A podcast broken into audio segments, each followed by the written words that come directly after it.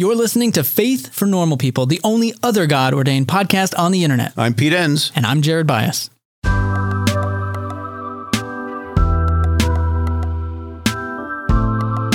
Before we get started today, we wanted to let you know about our October class called The Importance of Womanist Biblical Interpretation, taught by Reverend Dr. Angela Parker. It's happening October 25th from 8 to 9:30 p.m. Eastern Time. It is indeed. And this class will cover topics like the foundations of womanist theology, the fundamentals of womanist readings, the significance of apocalyptic literature and womanist thought, and the future of womanist interpretation in biblical scholarship. And when you sign up, you'll get the one night live class, a live Q&A session, a link to the class recording so you can watch it later, and downloadable class slides. And it's pay what you can until the class ends, then it costs $25 to download. And as always, if you want to access all of our classes for just $12 a month, you can become a member of the Society of Normal People. To sign up, head to thebiblefornormalpeople.com/womanist interpretation. Today's topic on Faith for Normal People is attachment theory and God, and I'm talking about how early relationships might impact our view of God, how important it is to see the Christian tradition for what it is, and some ideas on how to overcome negative thought patterns. Yeah, we cover a lot of ground, and I'm talking with Christin Fort. Christin is assistant professor of clinical psychology at Fuller Theological Seminary, where she specializes in the integration of clinical psychology and biblical theology. What a fit for Faith for Normal People. So don't forget to stay tuned at the end of the episode for Quiet Time when Pete's going to join me. We'll dig into how these themes of the conversation have played into our own journeys of adapting faith. But with all that said, I hope you enjoy this conversation with Christin Fort. These three different ways of having insecure attachment styles are really common, and attachment theorists who are starting to ask questions about relationships between God and humans are trying to ask the question of those early relationships that we had with our parents or other early people, does that shape how we relate with God? Or is it possible that developing a relationship with God over time actually can redeem the insecure attachment styles that we initially had? Well, it's that time, folks. It's time for us to talk about microdosing. Microdose gummies deliver perfect entry-level doses of THC that help you feel just the right amount of good. Microdosing can help you get into a relaxed, focused zone easier and stay there longer. It has benefits for workout recovery, sleep, anxiety relief, boosting creativity, and even pain relief. You know, Jared, I have a really good friend of mine who saw that I was taking microdose gummies, and she said, can I try some? And so I gave her some of the sativa strand, and she said it has made such a difference for her at work and just in general, just feeling more alert and more focused. And it's quite amazing. So get 30% off your first order plus free shipping today at microdose.com, promo code NORMALPEOPLE. That's one word. It's available nationwide. That's microdose.com, promo code NORMALPEOPLE for 30% off and free shipping. Microdose.com, promo code NORMALPEOPLE. Look, Bumble knows you're exhausted by dating. All the must not take yourself too seriously and 6-1 since that matters and what do I even say other than, hey? Well, that's why they're introducing an all-new Bumble, with exciting features to make compatibility easier, starting the chat better, and dating safer. They've changed, so you don't have to. Download the new Bumble now. Christin, welcome to the podcast. It's great to have you. Thank you. It's so good to be here. Before we get into the topic at hand, let's just talk about why you're interested in this topic. We're talking about, psychology, attachment theory, and this intersection of faith, which is what your background is in. So maybe give us a little context for why this matters to you. Yeah, thank you for the invitation. I love relationships. I'm not the only human in the world, of course, who loves relationships, but it's been a privilege to be able to gear my vocation and career towards trying to understand what relationships are, why they are what they are, what allows them to flourish, and someone who is immersed in clinical psychology, what gets in the way of relationships flourishing. I'm super interested in relationship between humans, of course. I'm also interested in relationships between humans and the environment at large, but also in particular the relationships between humans and God. And that's really what kind of piqued my interest in attachment theory specifically. Is by the time I entered graduate school and started my PhD, the field of attachment theory had blossomed enough that there were religious scholars And then secular scholars who are curious about the number of religious people who really thought that they could have a real relationship with God. And they're like, what's up with those people? And by the time I got to grad school in the early 2010s, I was able to begin to kind of plumb the depths of relationships, not just between humans, but also between humans and God. And attachment theory provided a broad framework that was familiar to many people in my field. Let's start there. Start with the basics. What is attachment theory? Yeah. So something you'll notice about me is I love context. So here's a little bit of background to how attachment theory came to be and then what it is. Attachment theory is a broad theoretical framework or a way of just understanding how relationships work between people. But it was actually started by a British psychiatrist who studied under one of the first female psychoanalysts, Melanie Klein. Not many people know this, which is why I like to toot her horn, because she's one of the first people who studied under Freud, but she's often not discussed in like normal people circles, but she should be. And so this guy, John Bowlby, studied under Melanie Klein and realized as he was working with her that it wasn't only important to study relationships between adults, but also to study the relationships between adults and children, and between children and each other. So he, and under the guidance of Melanie Klein, became among the first group of people saying, we should understand how children work, how they think, why they are the way they are.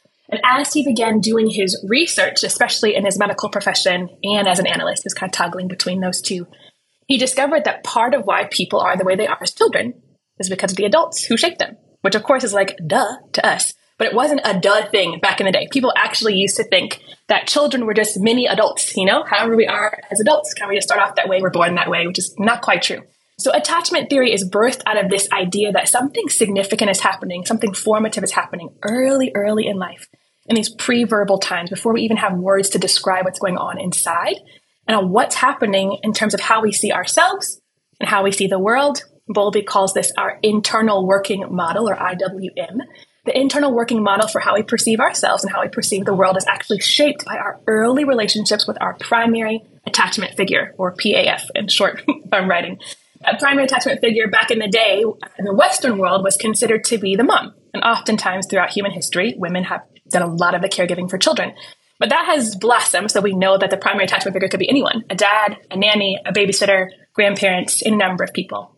And all of that really tries to understand what goes well to create what they call secure attachment relationships and what goes wrong when insecure attachment relationships take place. And a whole theory has been developed about the patterns, not just what we intuit is happening, but what can we study empirically over time as we're observing relationships. And attachment theory was born out of that. Okay, so attachment theory is looking at these preverbal ways that we form attachments to a primary attachment figure, and that can happen in ways that we would say are secure or ways that are insecure. And so it's looking at the patterns that what led to a secure attachment, what led to an insecure attachment, so that we understand that. So if that's what it is, what impact does that have practically in terms of what do we see when it comes to secure attachment and how people then develop later, and then insecure attachment and how that develops later? Great question.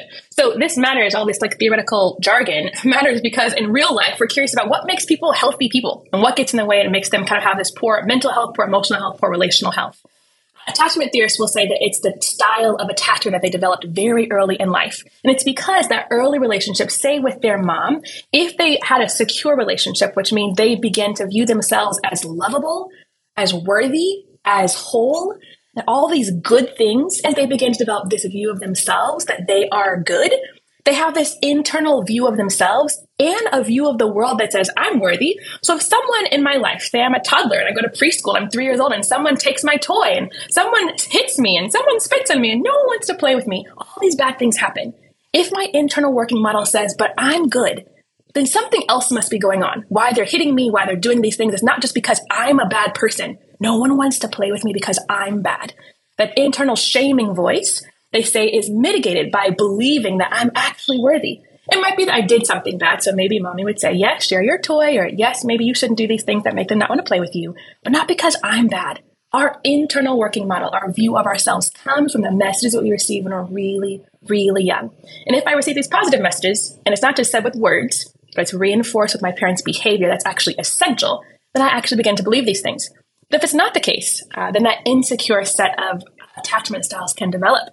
And I can then say, yeah, the 3-year-old doesn't want to play with me over there because no one ever wants to play with me. My sisters don't play with me. My parents don't play with me. It must be I'm a really bad girl.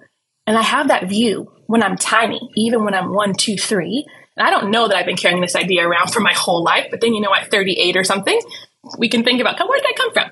And attachment theory is trying to make sense of where those early views of self and the world come from. Is this internal working model, the phrase that came to mind when you were describing it, is a filter or a narrative that then gets reinforced over and over with experiences. It's sort of like our starting place. It's the lens through which we see things. And so then it happens to color our experiences. So if our foundational narrative is we're lovable, we're worthy, then data gets filtered to that. And now some of it may sneak through and still have kind of a shaming effect, but by and large, we're going to reframe these experiences from that fundamental starting place versus the other.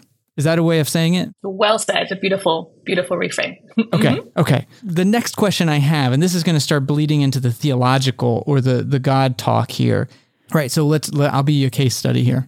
I grew up in a tradition that said I was unlovable and unworthy as kind of a theological starting place, right? In terms of total depravity and original sin. And it was meant to highlight or amplify God's love. Like, look how unlovable you are. And that sort of makes God really good. But I'm curious if there's been any research or what your opinion is on the interactions or the influence, because I would have grown up in a family system with a lot of secure attachment patterns. And so I didn't grow up, I kind of viewed that theological doctrine with kind of a grain of salt because I didn't take it that seriously because I grew up feeling very loved and very secure. So I'm curious what the interaction is, because I do think, I guess really my question is, and this is a dicey way to ask it. That's okay. How influential is the messaging of original sin and all of that if we have secure attachment in these, like you said, it's it can be tactile, it can be feelings, it can be hugs and stuff. Can that be dismantled by a theology that gets shared on Sunday? Yeah. Am I making sense? I think you are making sense. And I hear you asking a broad question of what's the relationship between what we hear maybe from our parents and our family system, what we maybe hear at church or in Sunday school or catechism, wherever someone might receive some theological teaching, right? Catholic school. Yeah, any of those kinds of things. I think, yes, I think they are mutually informing each other. And what's always interesting to me, both in terms of my psychological work and my theological work, is when they actually don't get along and we don't acknowledge it. So sometimes I'm told as I'm growing up, I'm super loved, but my theology in Sunday school says, actually I'm loved, but actually I'm really bad. Wait, what's happening, right? It raises actually some questions. And often we just bypass those things. And we just kind of hold those two things, not even in tension. We just allow the two things that actually don't coexist very well to coexist. And my interest as a scholar is can we just acknowledge that some part of this does not make sense? There's an illogical process here. We just need to try and make sense of. I do think as a practitioner, so as a psychologist who's in practice, I see over time as I'm working with Christian clients or post-Christian clients, right? People are working out faith and faith issues with faith, that they eventually are naming some of the breakdown of I was told this. I was told that God loves people who are good, for instance, and I was good. And if this is God's love for me, this type of suffering, this type of pain, this type of desire to be in a relationship that I can't find or whatever it might be, then I have some questions. I'm that's a good question. Somewhere in there, that's actually a theological question of how are you viewing God and your relationship to God? So I do think eventually we get to a point in time where the rubber meets the road and we're does this actually make sense? I think what's interesting to me is I think about my own journey as a scholar, starting as an undergrad student. When I first started studying psychology and theology formally at Wheaton College, I had the privilege of being able to ask questions about wait a minute, where do these things come from? And it was the first time I was able to hear alternate theologies that wasn't just maybe this total depravity. And I wasn't taught that explicitly, but implicitly my tradition, a non-denominational tradition, definitely adopted that Calvinistic perspective. And I remember getting to college and taking some theology classes and learning wait a minute, there are early church fathers and mothers who actually thought perhaps we were created inherently good. What? Also, how do I make sense of the doctrine of, creation in the first place? It raised other questions for me.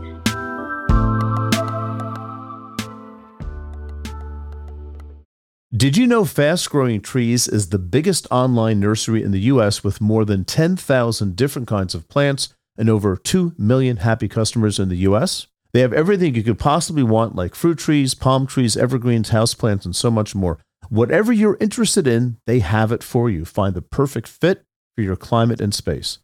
Fast-growing trees makes it easy to order online, and your plants are shipped directly to your door in 1 to 2 days. And along with that, their 30-day Alive and Thrive guarantee is amazing. They offer free plant consultation forever. We got our bushes in, and you can tell I don't know what I'm talking about because I just called them bushes. But we got them in last night. And Fast-Growing Trees knows what they're called. Exactly. That's the whole point. It comes with this placard that tells you exactly what to do like you were in fifth grade, which is the exact instruction level that I needed. And it was very easy to follow. We loved the process. This spring, they have their best deals online, up to half off on select plants and other deals. And listeners to our show get an additional 15% off their first purchase when using the code NORMALPEOPLE at checkout. That's an additional 15% off at fastgrowingtrees.com using the code NORMALPEOPLE at checkout. Fastgrowingtrees.com, code NORMALPEOPLE. Offer is valid for a limited time. Terms and conditions may apply. A calling is a powerful thing. It's a very strong belief that there is something bigger for you. It's about who you are and where you're going in life. You may be in college, you may be halfway through a career, but you want something different. There's a place for you at Union Presbyterian Seminary, where students are prepared for a call to ministry. At Union, you will find a diverse community. You'll find students from different denominations and professors who will listen to you and challenge you. You'll find people who help you find your own path. You'll find a school where financial realities matter. Union offers generous financial aid, and it meets you where you are with 3 different platforms for learning: residential, online, and hybrid. You'll find a world-class faculty who will invest in you, a community long after you graduate that supports you and equips you for service and for leadership. Safwat Marzuk, who has been on the podcast here on the Bible for Normal People, is a faculty at Union Presbyterian Seminary and is slated to write one of our upcoming commentaries. It's no secret, if you're a listener to the podcast, how much Pete and I have relied on our seminary education and how much that has shaped our view of the world and all of our work here at the Bible for Normal People. It's your call. Respond with Union Presbyterian Seminary. To learn more, go to upsem.edu or email admissions@upsem.edu.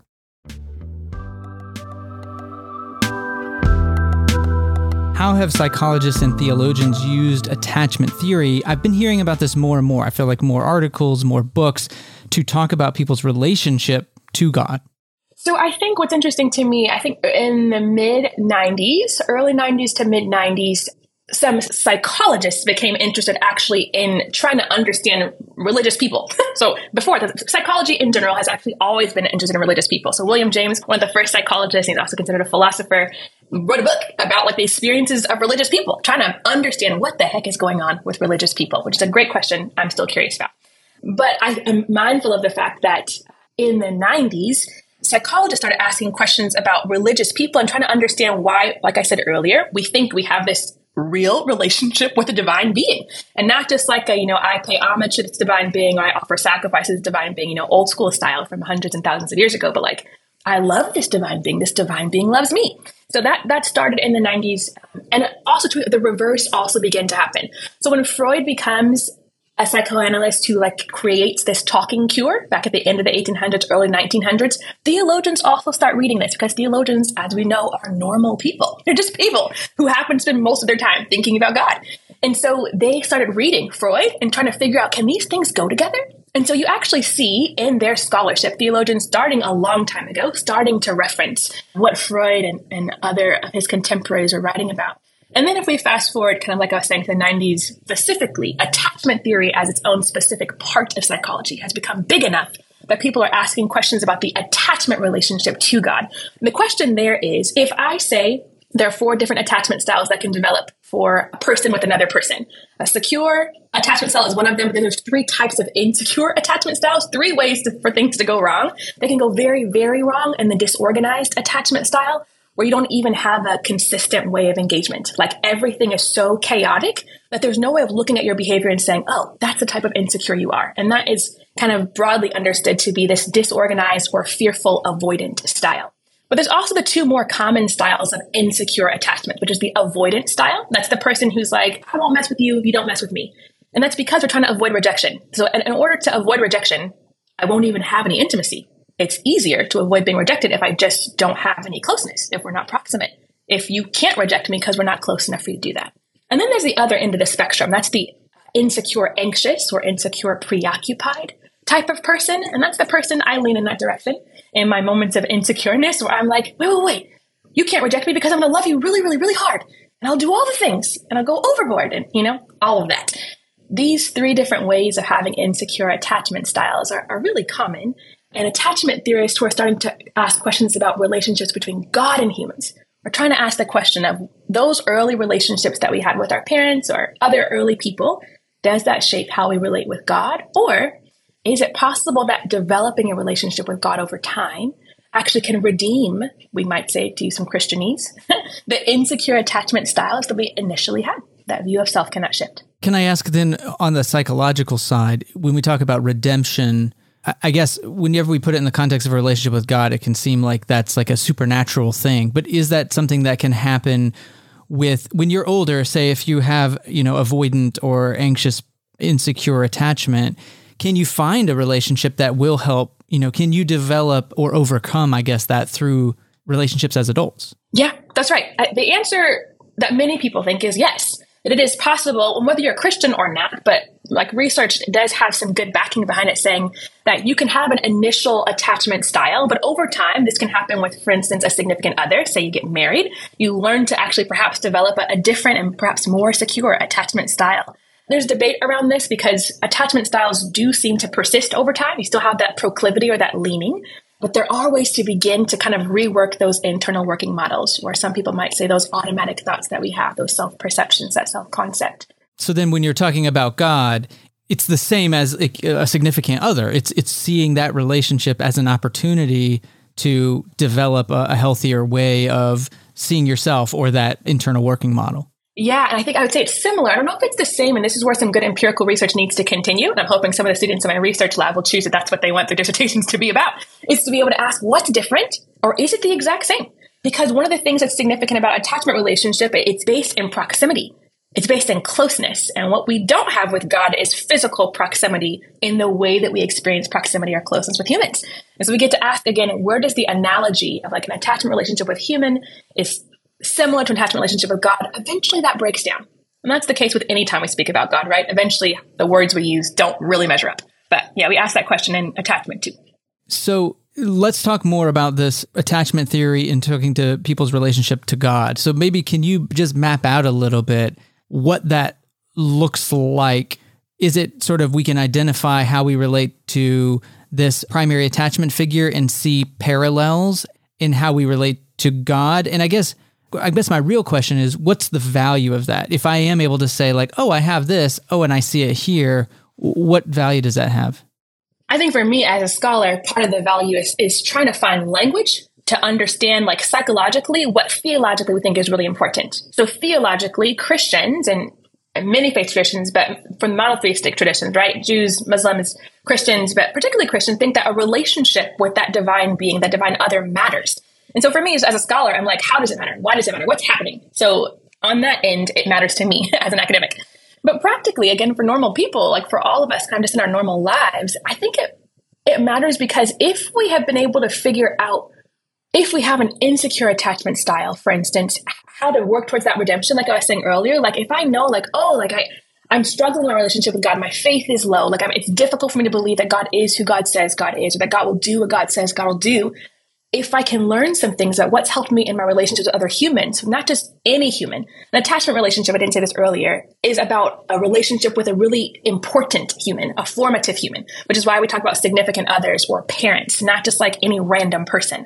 But the attachment relationship is the one in which, in some ways, if we switch metaphors, like the person the imprinting process has taken place, like when a duck is born of like whoever the first person is, like, first animal the duck sees, like, oh, that's my mom, like that type of imprinting relationship of what we're talking about, those early super formative relationships. So I think it's helpful for normal people when we're thinking like, if I need to rework some things, rework my view of myself, that internal working model needs to change. If I want to believe, for instance, here's an example. If God says I'm fully loved, and I didn't grow up believing that, my mom never told me that. My dad never told me that. My kids at school didn't reinforce that. But theologically, I'm supposed to believe this. Is there something that research on attachment theory has said about how to overcome a negative internal working model that I can then learn from to help me actually begin to flip the script, to actually believe I am really lovable, not just like God says I am, but are there practical things I could do? Are there people I could be in relationship with who I realize I shouldn't just have just general friends? I probably need a mentor. I probably need a best friend who knows to use those words, for instance, in my life, not just to say, but I love you, but to regularly remind me to end the day with a text that says, hey, I love you so much. Whatever it is, whatever the psychological literature is saying is helpful for flipping a script, how can that be helpful in me believing these things in my relationship with God, not just with other people? Maybe the opposite is also true in that awareness of our attachment styles also sees how maybe we're drawn to theologies that actually reinforce unhelpful internal working models. So we had a guest on who was talking about having a struggle relationship with her body, and she found solace in a theology that said your body's bad. And it was like, see, like it just reinforced it. So maybe you can say more about that. Oh my gosh. Yes. I love that you've had that conversation. I think in general, we gravitate towards things that just reinforce whatever we've been taught or whatever we want to believe. And that happens for theology too. Like we just gravitate towards any type of theory or any type of theology. This is like, yep, that's what I've always been taught. I think there's great harm, obviously, and it comes with the body, right? That comes with theologies that say that the body doesn't matter, that God is actually only here to redeem the soul, that actually the part of us that is worthy is immaterial. I just think there's so many problems that come with that, from struggles with eating disorders to cutting to like, might as well die now because to live is Christ, to die is gain. Like, you can use any theology, to get to a really interesting and often problematic outcome. And I think there's both great harm and simply reinforcing these, I think, negative theologies that we've heard. But there's also, on the flip side, great good and realizing what Jesus could have meant when Jesus said, I've come that you might have a life that might be full and meaningful. And I think psychology is doing something helpful in the last century or so to help us understand what a fullness of life could look like outside of material gain, like internally, our interior world and our relational world, what that could mean. And that gets me excited. Yeah. And again, for me, it is also...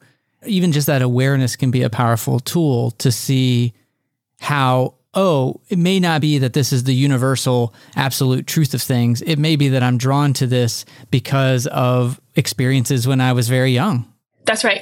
And for me, part of what's helpful for me in my own theology of how the Holy Spirit works, what God is up to in the world, is to believe that God can use any of these things to draw me to God's own self, including broken things. Once I realize it's broken, I prefer not to stay on that track or kind of with that particular framework. But yeah, as I think about kind of the fact that just in general, any theology we have, none of it is going to be flawless. It's encouraging to me to think about, again, that word redemption I mentioned earlier, that God can use that, even if eventually I realize I probably need to break away from that part because it's a little too broken for this season of my life.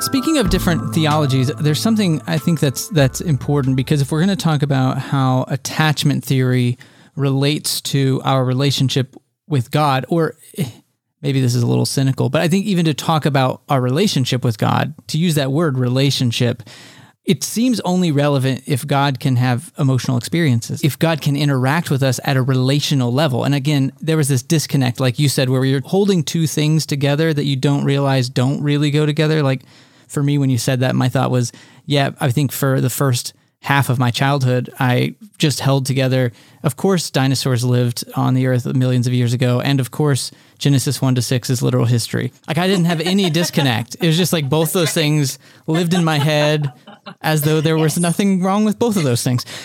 And so in the same way, we talk of relationship with God, or this idea of attachment theory having any relevance to our relationship with God.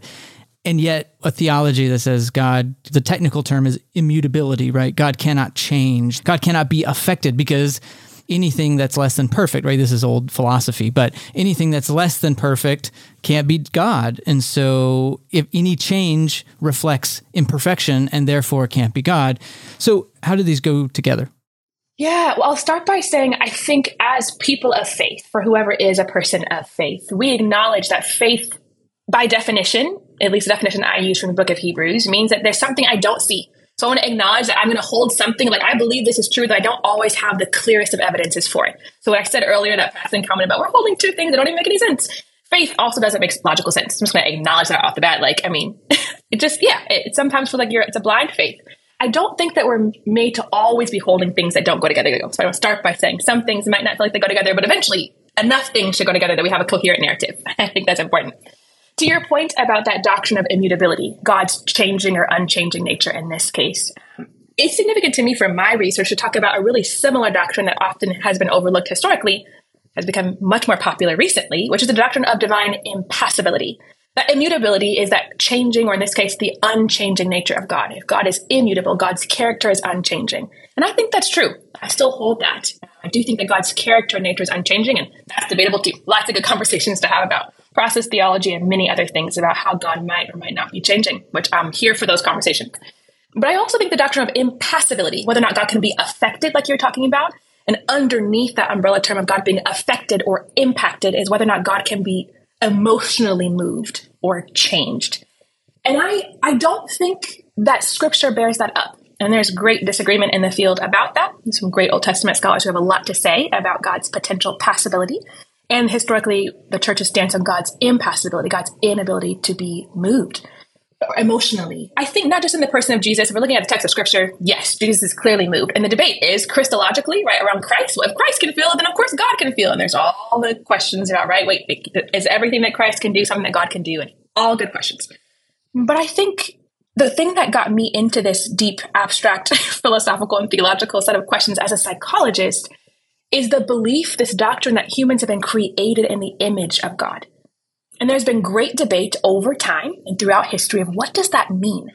So for part of history, maybe people have talked about this in your show, but for part of history, theologically, us being made in God's image meant we were intellectual beings. God is a bright, intelligent being, and we have the capacity to be bright and intelligent, unlike, or more so, perhaps not unlike, but more so, and that's debatable too, but then other animal members of the animal kingdom, maybe that's how we image God. And then there's the conversation as like relational Trinitarian theology develops of like, wait a minute, maybe it's because God is inherently relational. There's three persons. Maybe that's how we image God. And as a psychologist, I wanted to bring the question of what if God is an affective being?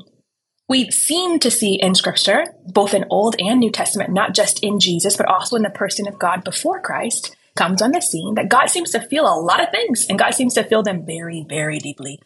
And I wanted to ask some questions of like, I want to know if I experience emotion, is that because I'm created in God's image? And that's where that started from for me. I come as an African-American woman, I come from a people where emotions matter a lot. We express emotions. You can hear it in our voice. You can see it in our faces. Of course, in our words that we use, whether it's for singing or whatever it is, speaking, preaching, emotions are very important to our cultural context. And so part of the question for me as a psychologist is like, is there validity here? Is there theological substance or theological backing for this? And I don't think we should proof text. Like, I like that I come from an emotional people, so let me go find emotional things in God. Like, I don't think it should go that way. But I do think our cultural contexts get to shape, and they always do shape the questions we ask. And in this case, I got to be explicit about it. I know that I come from a people where emotions are important, and my personality is such that emotions are important. So I want to ask theologically, is there room for this? And that's kind of where it started for me. And as a person who was raised in a home where scripture was very important, very, very, very important. I was raised in a very evangelical family, even though we didn't always use that term as a Black family. I am mindful of the fact that the evangelical piece looked very different in terms of politics than it does now, so you can just keep that in mind. But theologically, what that meant is that we had a high view of scripture. And I remember thinking, I started reading scripture on my own when I was in elementary school, and I read it cover to cover multiple times, and I was like, I see this in God. And so it's because I see this in God that I had to ask questions of, does my theology start with the text of scripture or start with this way of understanding the world, right, kind of outside of scripture philosophically? Well, and ironically, not to open up a can of worms, but the fact that we would even have to, even your disclaimer of we just don't want to put our own context onto scripture, kind of read into it whatever we want. I think for me, that's coming from a place where we've had about 500 to 1,000 years of white culture reading that into the scripture so that the default is that God isn't that way. But if you actually read the Hebrew Bible, it's pretty obvious that God feels things. It is. Like, a lot of times in sort of white biblical scholarship, there's an accusation of African-American or liberationist or whatever adjective we want to use, kind of reading into the text. And it's like, well, that's just because there's a default that we're like completely washing over things that are very obvious. Like God has emotions in the Hebrew Bible. That's pretty clear. Love that you're highlighting that. 100%, that's true. And before theology was white broadly with a racial group, right? It was specific. I think it was like German, or it was like very, it was specific. And if I think about Germans and emotion, just take one sec. You know, that literally tells you so much if you've thought about how culture and theology go together. And all of like the top theologians for 200 years were German, and so correct, it's exactly. Like, oh, so wait, this isn't exactly how God is. This is just how all the people who were writing all of the theologies were. Exactly. And of course, we recognize theology existed before the Germans, right? So we go back to like early church, right? The immediate ADs, you know, then we can see that there were ideas about trying to preserve a view of God that was not one that God was whimsical. And that's actually where this idea of divine impassibility came from. If the Greek gods sleep with whoever they want, fight with whoever they want, kill whoever they want, if they're ruled by their affections or their emotions, our God is not like that. And that was a really important type of theological statement to make, and still is.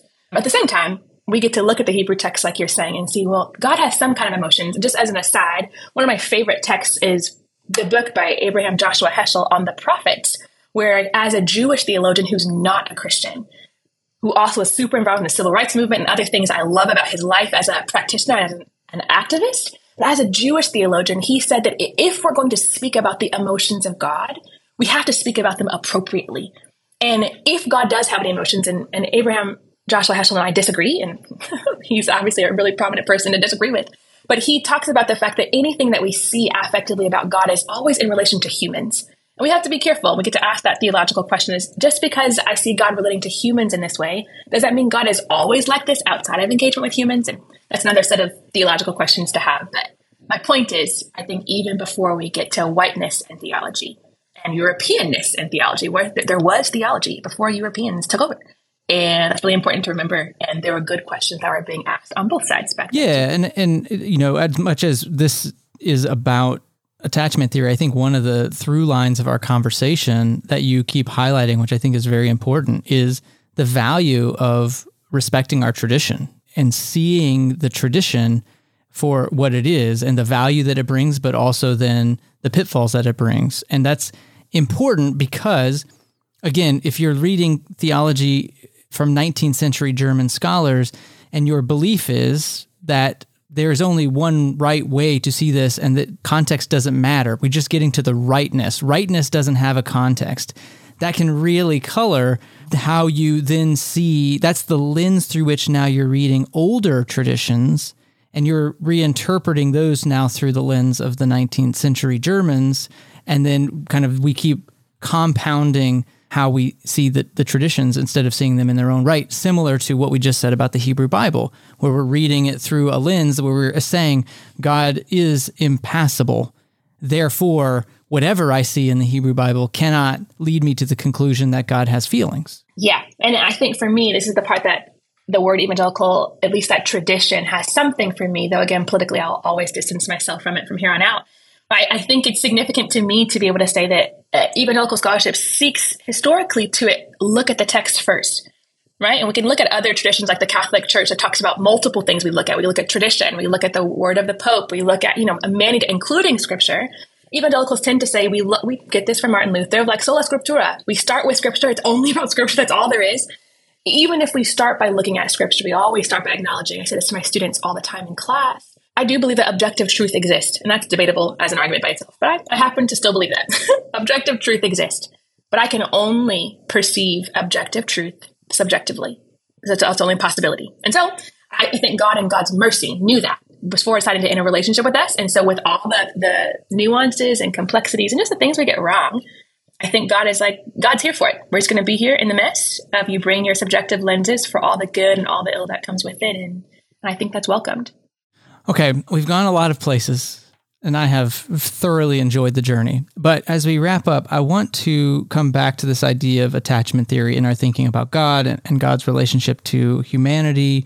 What's the value for everyday people? And I'm thinking here of our audience who are maybe searching for a different way of thinking about God and definitely a different way of relating to God. How is your work, and it doesn't have to be attachment theory in specific, but just your work, what of that may be a helpful next step for people in terms of how they think, how they practice. I mean, one thing that you said earlier that I thought was very practical was having friends in your life who know the right words to use, that even though they're trying to affirm you, there may be a specific way that can overturn some of these things. And if you know what that is, to be able to ask those people to use those words, it's like so helpful and so practical. Are there other things like that? Yeah. Broadly speaking, I think as a psychologist, I find it really helpful, especially as a practicing psychologist. I think it's really important to always pause and engage in what I call the self-checks, where I just check in with myself, like, how am I doing? That's become really popular, thinking about mindfulness and kind of techniques and, you know, those types of things, like what's happening for me in my body, in my mind, in my spirit. And I think it's important to do in our relationship with God, to engage in these self-checks, to be able to say, how am I feeling towards God? What am I thinking about God? Am I even thinking about God at this point in time? How am I behaving? Is there a discrepancy between I say these things about how I experience God, but I don't actually feel that?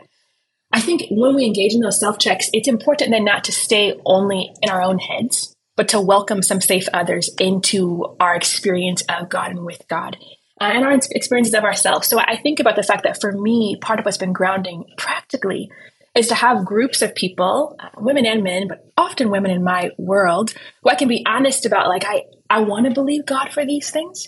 God has said God is going to be, you know, faithful in these ways, and I'm really struggling. And so for me, I've gleaned some of the practical tools of a self-check, of mindfulness, of like checking in with my thoughts, of acknowledging that it's a negative thought and I can let it pass. I don't have to fixate on it. That's a tool that I received from psychology. And I can use that tool in my relationship with God. But I bring other people into that relationship with God. I welcome other people. So for like traditional Christian circles, that can mean in a small group or accountability partner or someone who gets to hear kind of what's happening in my head about how I'm relating with God or what I'm thinking about who God is or what God has said to me.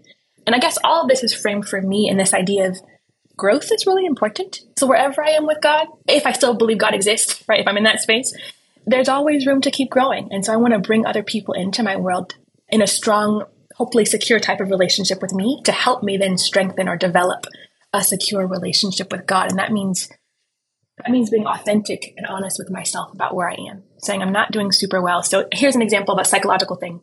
I think about the fact a season several years ago in grad school where I was super overwhelmed. And I realized that actually every winter I always became this overwhelmed, like not just like, oh, life is hard. But like I got super anxious, super discouraged, and borderline on hopeless. And once I got to the third year of that happening, I was like, okay, this is a pattern. And usually when I think about the things I struggle with, I like to keep them to myself. That's my preference, actually, you know, I'll suffer and bring it to Jesus and, you know, we'll figure it out. But I really do think community actually matters. And I remember talking to a group of women that I still meet with regularly 13 years later. And I remember telling them about 10 years ago, I'm really struggling. Every winter, I watch my thoughts spiral out. And it looks like some form of depression is happening and some form of intense anxiety. And it tends to let up around March or April, but it's really bad. And it gets to the point where I'm actually concerned about my own well-being. I'm praying and I'm doing all these things. I don't think that's enough. And I remember them saying, we both will join you in praying over you, praying for protection, praying for wisdom, praying for insight. Like, should you take meds? Should you go to therapy more? Like, what are other things you should be doing to discern with you in this community of discernment? But they also said that in many ways, they got to be the voice of God to me when I was having difficulty hearing God's voice. So then they would come in like next year, hey, it's November. I remember you said that winter is hard. How are you doing? Where are your thoughts? How much have your thoughts spiraled? And to me, that's not just being good friends psychologically. This is actually a prayer group where we were meeting, talking about things going on in our real lives. And they get to be, to me, the hands and feet of Jesus, to be able to say, well, this is what's going on. And we don't want you to bear this alone. And because you shared this with us, we won't make you be the person to have to bring it up again.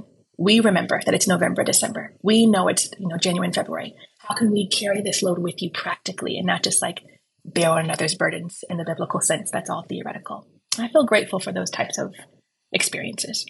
Wow, that's a lovely way to wrap up in terms of a vision for how we can find support in the, again, kind of when it comes back to attachment, not to generalize something that's very specific, but having those voices in our head that are countering the tape that's running that may not be to our benefit. 100%. And those women really are, they do become like a significant other. They become those two women in particular, right? They are those strong, secure voices that are helping to flip the script for me. Excellent. Well, Christin, thank you so much for coming on. Appreciate it. It's been a privilege.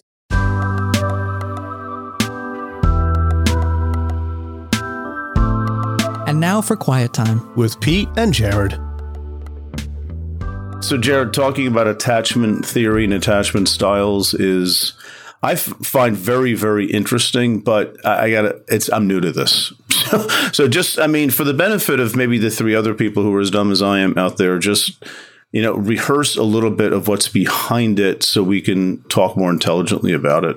Yeah, I think it'd be good to review. And again, I'm no expert at this either, so I'm more just, you know, kind of replaying how I'm understanding what Christin is sharing. And that is, there were psychologists who understood how we interact with people in our life, primarily what's called the primary attachment figure, the person that we kind of ascribe a lot of connection and meaning to in a pre-verbal context, like before we can even talk, that relationship is really important for how we relate to other people later in our life. And how we relate to other people later in life based on that early connection is the attachment style.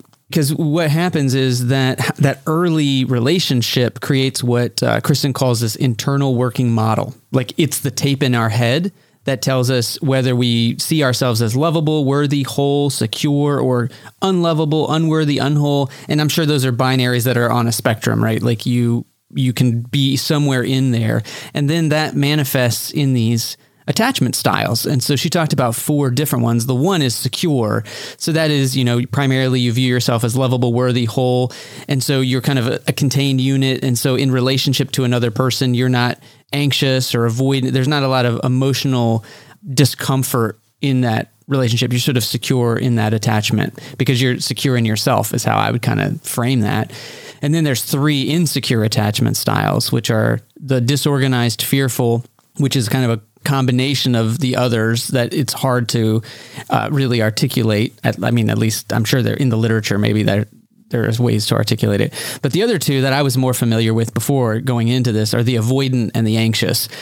And the avoidant attachment style is it's better to say, well, I don't need you kind of thing, or I run away from intimacy in these moments because the attachment feels too uncomfortable, or it's too, the potential for feeling unworthy and unlovable to have that reinforced is too great. And so I might as well not even go there. So I avoid that.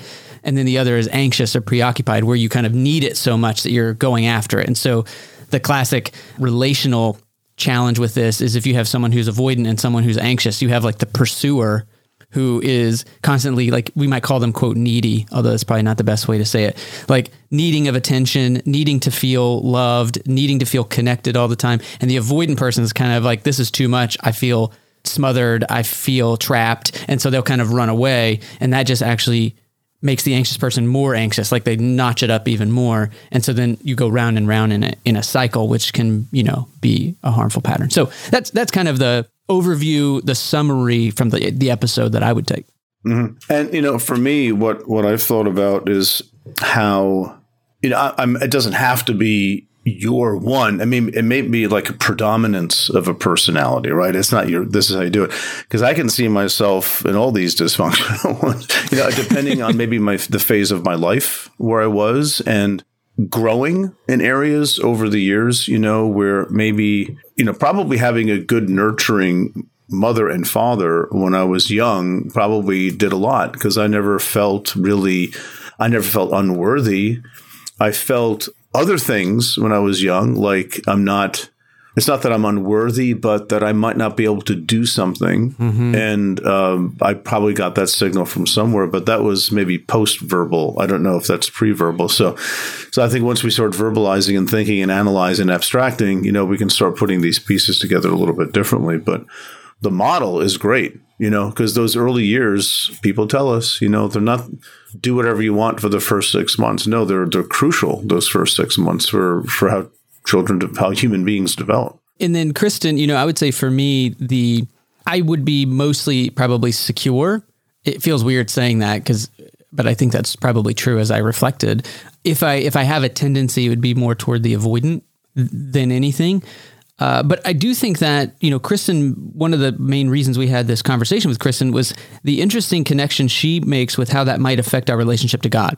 And that was helpful for me to think through, I think I might have avoided a lot of the damaging aspects of evangelicalism, in my experience, again, that's not everybody's experience, but in mine, like a lot of people have shared, the things that were hard for them or harmful or hurtful for them didn't affect me in the same way. And I wonder if it's related to this, in that kind of having that secure attachment style, it wasn't that theological tradition or the way it was manifested in, you know, my growing up, couldn't really prey on my like insecurities or the idea of being unlovable or unworthy or unwhole.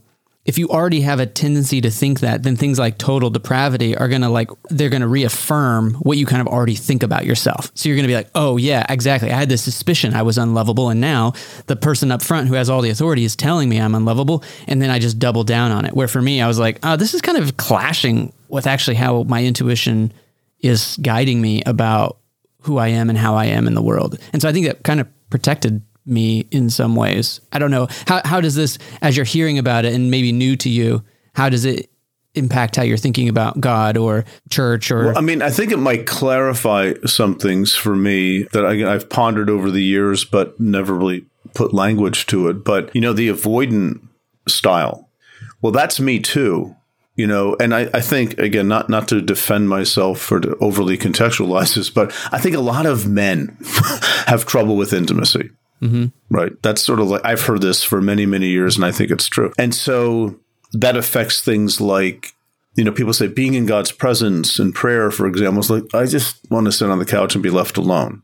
Like, do you hate God? No, I don't know. You know, that kind of thing. And it's, I would like to think that God understands our dysfunctional attachment styles, right? So I'm not worried about what God is thinking or anything, but it does affect my willingness to even be alone with myself sometimes and my thoughts. I want to do something to move out of that uncomfortable space. So, and I've tried to think about, where did that come from in my life? I don't really know, and I don't have to know, but it's interesting to me, like, why did my personality develop the way that it did?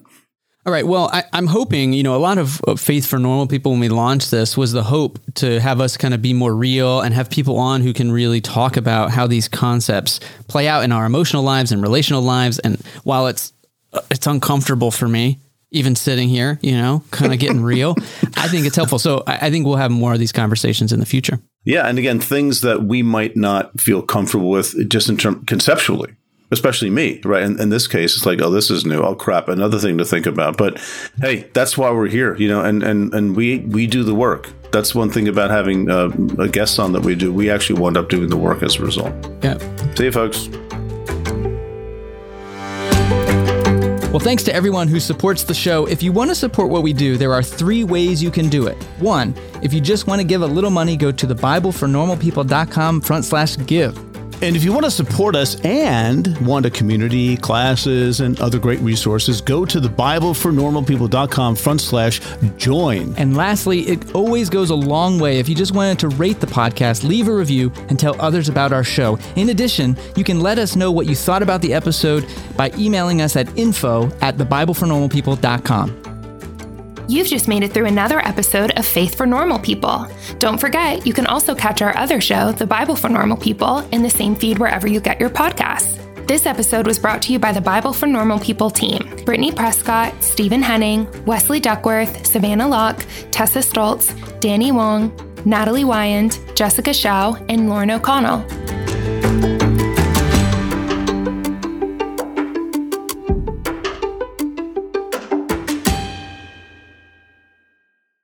Our bodies come in different shapes and sizes, so doesn't it make sense that our weight loss plans should too?